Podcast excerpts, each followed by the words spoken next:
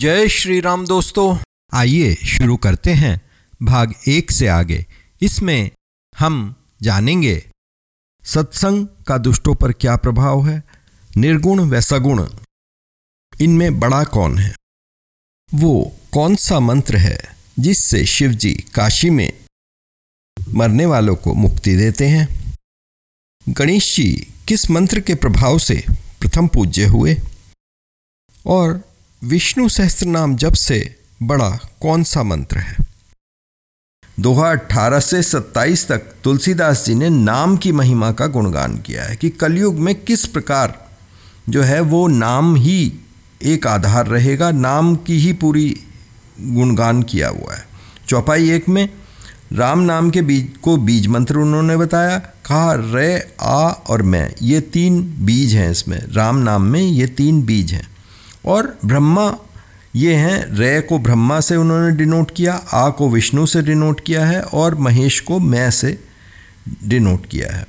इनमें एक अग्नि है, एक सूर्य है, और एक चंद्र से मिलके ये राम नाम बना है। आगे दोहा अट्ठारह में कहते हैं, महामंत्र जो जपत महेशु, काशी मुक्ति हेतु उपदेशु। राम का नाम वो महामंत्र है जिसे शिवजी भी जपते हैं और उसी मंत्र से वो काशी में मरने वालों को मुक्ति देते हैं। महिमा जासुना जान गन राउ प्रथम पूजियत नाम प्रभाव और अब यहाँ देखिए आगे कहते हैं कि इसी नाम की महिमा से गणेश जी को भी प्रथम पूज्य का स्थान मिला और गणेश जी भी राम का नाम को ही जपते हैं। दोहा अट्ठारह की तीसरी चौपाई में कहते हैं, जान आदि कवि नाम प्रतापु, भयहु शुद्ध करी उल्टा जापू। आदि कवि वाल्मीकि जी भी राम नाम के प्रताप को जानते हैं, जो मरा मरा कहकर ही पवित्र हो गए थे। सहस नाम सम, सुनि शिवबानी जप ही जई, पिया संग भवानी। शिवजी के वचनों को सुनकर कि एक राम का नाम विष्णु सहस्त्र नाम पाठ के बराबर प्रभाव रखता है। पार्वती जी भी अपने पति शिवजी के साथ राम के नाम को ही जपने लगी। दोस्तों, राम नाम की महिमा पता होने से पहले पार्वती जी भी विष्णु सहस्त्र नाम जाप का पाठ किया करती थी। और राम के नाम के कारण ही शिवजी ने पार्वती जी को अपनी अर्धांगिनी बना लिया। नाम प्रभाव, जान शिवनी को कालकूट फलुदीन ही अमी को नाम के प्रभाव से ही कालकूट नामक विष ने शिव जी को अमृत फल दिया। इसी प्रकार आगे राम के नाम की महिमा गाते हुए तुलसीदास जी कहते हैं कि प्रभु राम अपने नाम का अनुगमन करते हैं और राम का नाम लेते ही वहाँ पर आ जाते हैं। यानी अगर आप राम का नाम लेते हैं तो प्रभु राम स्वयं उपस्थित हो जाते हैं। दोहा इक्कीस में कहते हैं, राम नाम मणिदीप धरु, जिह देहरी द्वार। तुलसीदास जी कहते हैं, यदि तू भीतर और बाहर दोनों उजाला चाहता है तो मुख में तथा जीप पर राम नाम को रख। दोहा इक्कीस की ही चौपाई तीन में कहते हैं जप ही नाम उजन आरत भारी, मिटही कुसंकट होए सुखारी। कि संकट से घबराकर राम का नाम जपने से बड़े बड़े संकट भी सुख में बदल जाते हैं। दोस्तों, इन सब के लिए जो आवश्यक है, वो है हमारा श्रद्धा और धैर्य। यदि हमारे अंदर श्रद्धा और धैर्य नहीं है, तब ये सब चीज़ें बेमे, बेमानी हो जाती हैं। आगे होती है, राम भगत जगिचारी प्रकारा, सुकृति चरव अनघ उदारा। जगत में चार प्रकार की राम भक्ति है। जो लोग राम की भक्ति करते हैं, वो चार वजह से, चार कारण से करते हैं। पहले कुछ लोग ऐसे हैं जो धन की चाह से राम को भजते हैं। दूसरे लोग ऐसे हैं जो संकट मुक्ति के कारण राम को भजते हैं। और तीसरे जो प्रभु को जानने की इच्छा रखते हैं, वो भी राम जी को जपते हैं। और चौथे वो लोग हैं जिन्हें राम जी से स्वाभाविक प्रेम है। वो अकारण ही प्रेमवश राम जी को जपते हैं। ये चारों ही राम भक्त हैं और चारों ही पुण्यात्मा हैं और पाप रहित हैं और उदार हैं। इसी प्रकार आप किसी भी कारणवश राम का नाम लें तो आपका उद्धार निश्चित रूप से होगा। दोहा 21 चौथी चौपाई में एक महामंत्र आता है। दोस्तों, ये महामंत्र वो मंत्र होते हैं जो कि बिल्कुल सिद्ध मंत्रों की तरह से कार्य करते हैं और जिनका जाप जो है करना और गाना बहुत आसान होता है। कहते हैं कि चारों प्रकार के भक्तों का नाम का ही आधार होता है और ज्ञानी भक्त प्रभु को विशेष प्रिय हैं, जो ज्ञान के लिए कोशिश करते हैं, राम का नाम जपते हैं, वो ईश्वर को बहुत अधिक प्रिय हैं। चहु जुग श्रुति नाम प्रभाहु काल विशेषी नहीं। आन उपाऊ यूँ तो चारों युगों में और चारों वेदों में नाम का अत्यधिक प्रभाव है परंतु कलयुग में विशेष रूप से नाम के प्रभाव को नाम को छोड़कर कोई दूसरा उपाय नहीं है। यानी कि कलयुग में सिर्फ़ नाम से ही जो है हम इस भवसागर को हम इन परेशानियों को इन बार बार जन्म लेने की समस्याओं को दुखों को दूर कर सकते हैं। दोहा बाईस में कहते हैं, अगुण सगुण दुह दुई ब्रह्म स्वरूपा, अकत अगाध अनादि अनूपा। निर्गुण और सगुण ब्रह्म के दो रूप हैं। ब्रह्म यानी भगवान।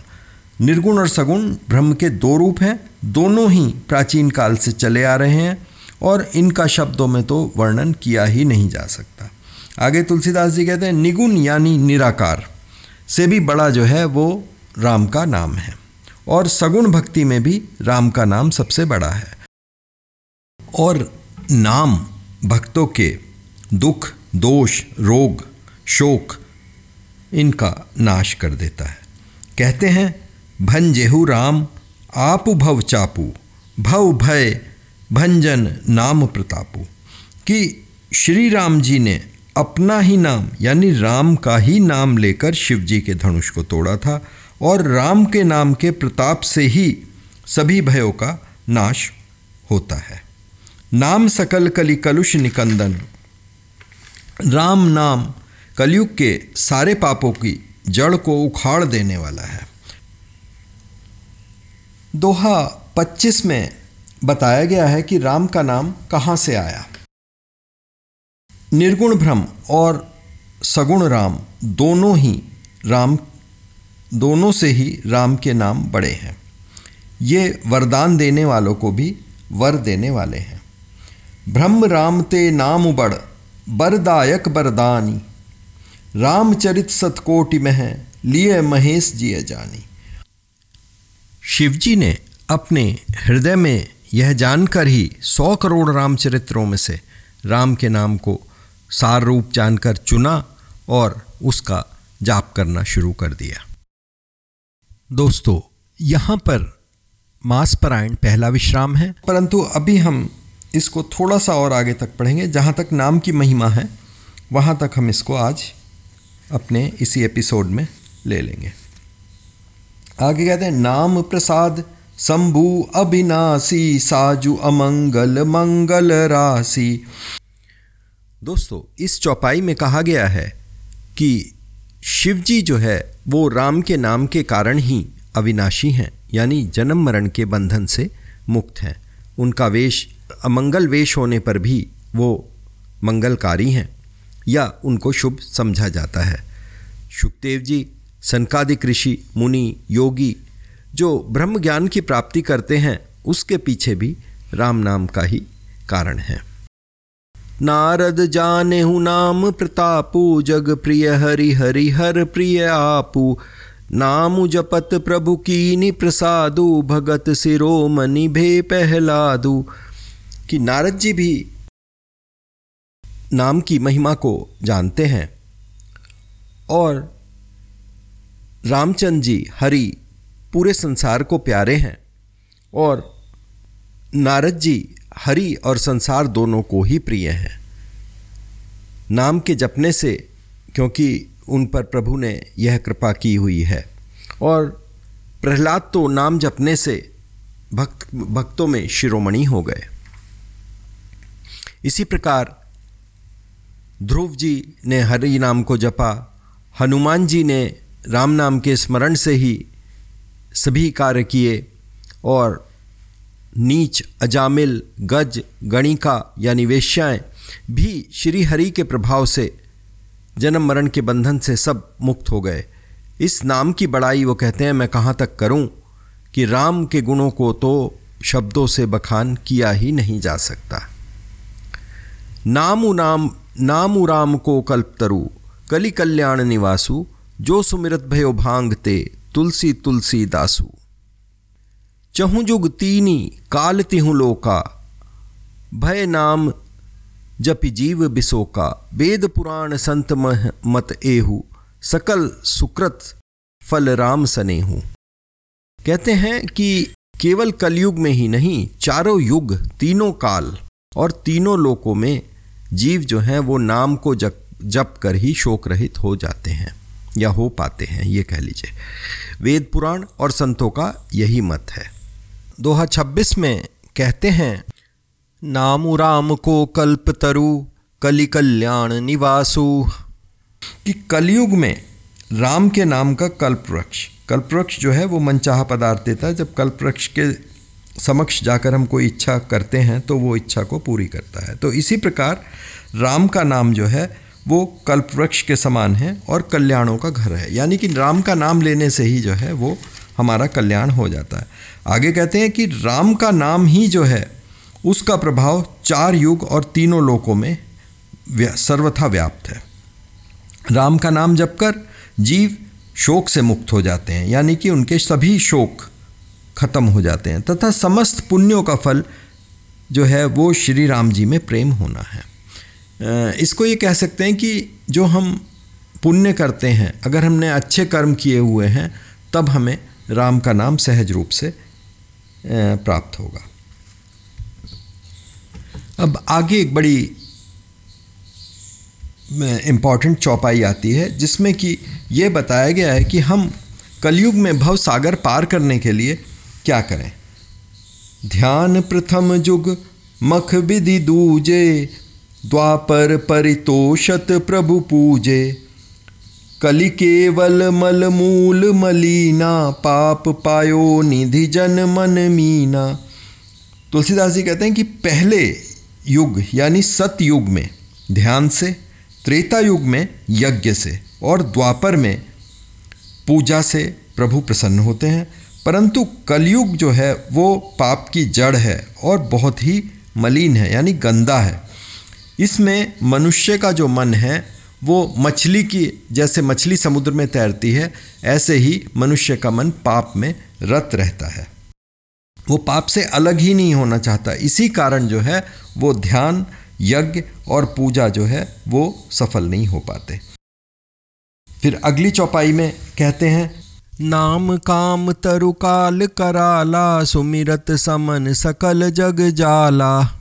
ऐसे कलयुग में नाम ही कल्प वृक्ष है। जिसके स्मरण मात्र से संसार के जंजालों का नाश हो जाता है।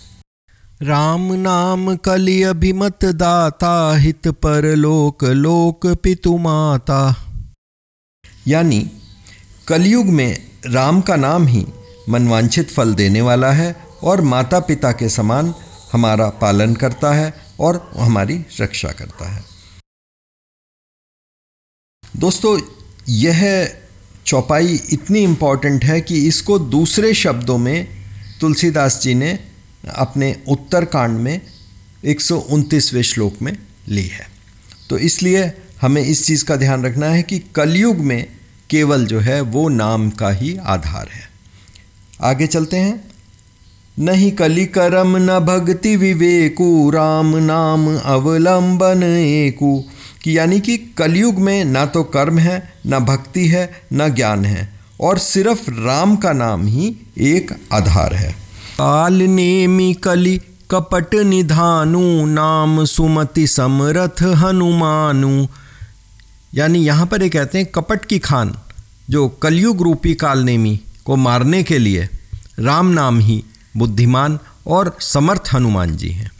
ये कहते हैं कि जो ये जो काल नेमी मतलब जो बुद्ध, जो कपटी लोग जो है, वो ज्ञानियों का रूप बनाकर बैठे हुए हैं, या जो ऊपर से बहुत अच्छे हैं और अंदर से जिनका आचरण, चरित्र बहुत खराब हैं, ऐसे लोगों को मारने के लिए राम का नाम जो है, उसे जपना बुद्धिमानी है और उसको नष्ट करने के लिए हनुमान जी ही केवल समर्थ हैं।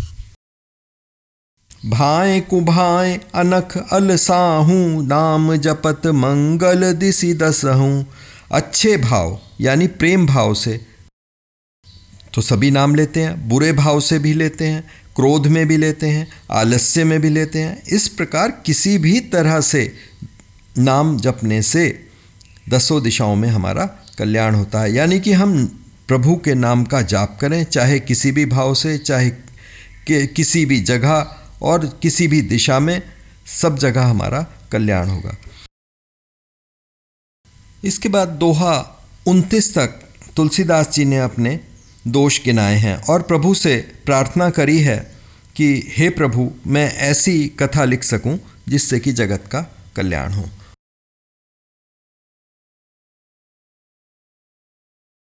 दोस्तों, आज हमने राम के नाम की महिमा को जाना कि किस प्रकार कलयुग में केवल राम के नाम के प्रभाव से कष्टों से मुक्ति पाई जा सकती है। और यह निर्गुण ब्रह्म से भी सुगम है, बड़ी है, तथा नाम को किसी भी प्रकार, किसी भी अवस्था में बिना नियम के लिया जा सकता है। आज के लिए इतना ही। अगले एपिसोड में पुनः मिलते हैं और जानेंगे कि पूर्व जन्मों के कुकर्मों व खराब भाग्य को किस प्रकार हम संवार सकते हैं, बदल सकते हैं। तब तक के लिए सब मिलके बोलेंगे जय श्री राम।